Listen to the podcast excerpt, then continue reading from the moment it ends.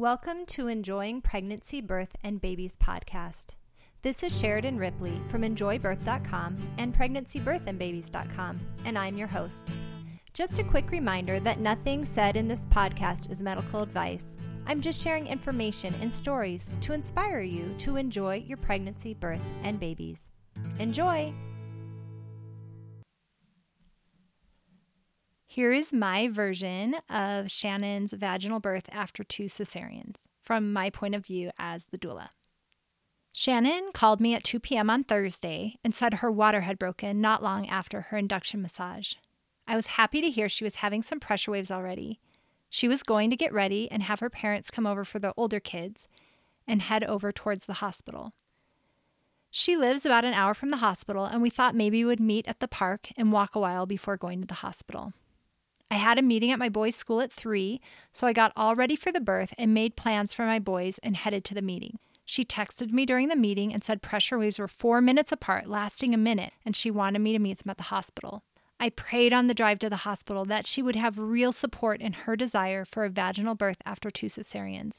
I prayed that everything would go smoothly and she could have the birth she worked so hard for. I got to the hospital around 4, and she was getting settled into her room. The nurse was asking all her questions, and Shannon and the baby were being monitored. She was about 4 centimeters. All was well. Shannon had to sign the waiver, which she acknowledged the risk of VBACs, but that was really one of the only times it was mentioned. I was thrilled. We realized we didn't have a birth ball, and we called our friend Missy to see if she would bring hers, and she did around 5 p.m. Shannon continued to have pressure waves about every 4 minutes, but they were not very intense. One of the best choices I think Shannon made was to not find out how dilated she was during the rest of the birth, and you will soon find out why. She got checked again around 6:15 p.m. per her OB's request. The nurse was great and didn't tell us how far along she was. During shift change at 7, I was getting some juice for Shannon and overheard the nurse tell our new nurse that she was still at 4 centimeters. Our new nurse was awesome. She was a VBAC mom herself and was the perfect nurse for us. It was hard to do much to speed things up being hooked up to the monitors. We paced by the bed, we sat on the birth ball. Her nurse said she would try to get the OB to allow a good walk in the hall. Around 9 p.m., Shannon started to feel nauseous with the pressure waves, but they were not really getting closer or much stronger. At 9:50 p.m., after many hours of a perfect baby on the strip, we got permission to walk the halls. I think this was another key in the success of her vaginal birth after 2 cesareans. The nurse encouraged Shannon to power walk. I was glad for the reminder because we were all getting sleepy by then and had started out at a leisurely pace. Her reminder helped us kick it up a notch, and we power walked it for a good 30 minutes. We stopped and did a belly lift with each pressure wave. They started getting closer, every 2 to 3 minutes and lasting a good minute. It was working. She still felt nauseous, and I wondered how much longer she would go on, but Shannon said, "This is 100 times better than throwing up with an incision," and she just kept on walking.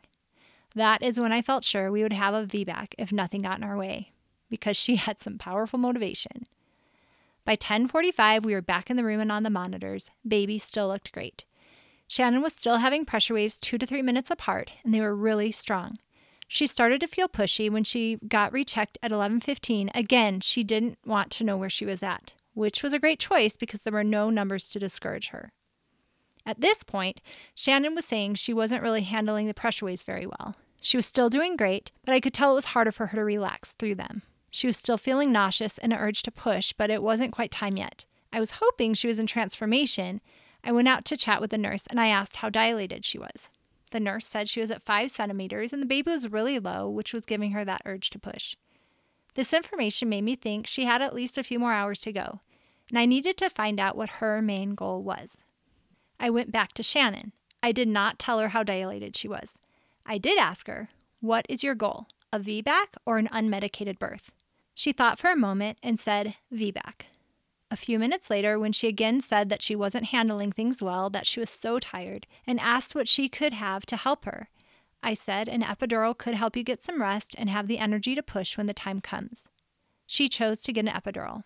She had the epidural by 11:45, and she rested, listening to Hypnobabies until about 12:25. Her nausea had disappeared, and she was easily able to rest. At this point, they checked her, and she was 8 centimeters. And honestly, I can't remember if the nurse told Shannon that or not. At 1:30, she was checked again and was 10 centimeters plus 2 station, which means the baby was really low.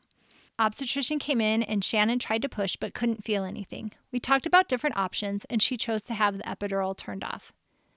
By 2:10, she was feeling pressure consistently and we started to push. She did awesome. The baby looked great for the most part on the strips. A few dips of the heart rate here and there. By 3:14, her baby was born vaginally, a completely normal length of pushing for a first-time vaginal birth. I was so thrilled and honored to be there. I was very impressed with how supportive the nurse was. Shannon's OB was supportive too. I'm so proud of Shannon for working so hard to make her vaginal birth after 2 cesareans happen. She and her husband made a great team, and I'm glad I got to be there, to be a part of it. I also loved it when her husband was walking me out, how excited he was about how her birth went. He was so proud of Shannon and thought the vaginal birth was so cool after 2 cesareans. I see how everything lined up just like it needed to in order for her to be successful. Her working so hard to find a supportive care provider, which ended up proving to her care provider how serious she was. Her water breaking on Thursday. Her pressure waves starting on their own. A wonderful nurse who was truly supportive of VBACs. She had done her research before doing her own VBAC and knew it really was a mom's choice. Her obstetrician staying on board with her plans. Being able to walk the halls. Her baby looking perfect on the monitors, not finding out how dilated she was. Later when talking, she said it would have been so upsetting to find out she was only a 5, quote unquote, after all that walking. I'm so grateful Shannon let me be her doula. It was such a wonderful experience. Our next podcast episode will be Shannon's point of view of her vaginal birth after 2 cesareans. I hope you enjoyed today's podcast. Please take the time to give it 5 stars on iTunes. Any links mentioned in today's show you can find in the show notes on the Enjoy Birth blog. And while you're there, you can also download your free copy of the top 3 tips to enjoy your birth. Enjoy!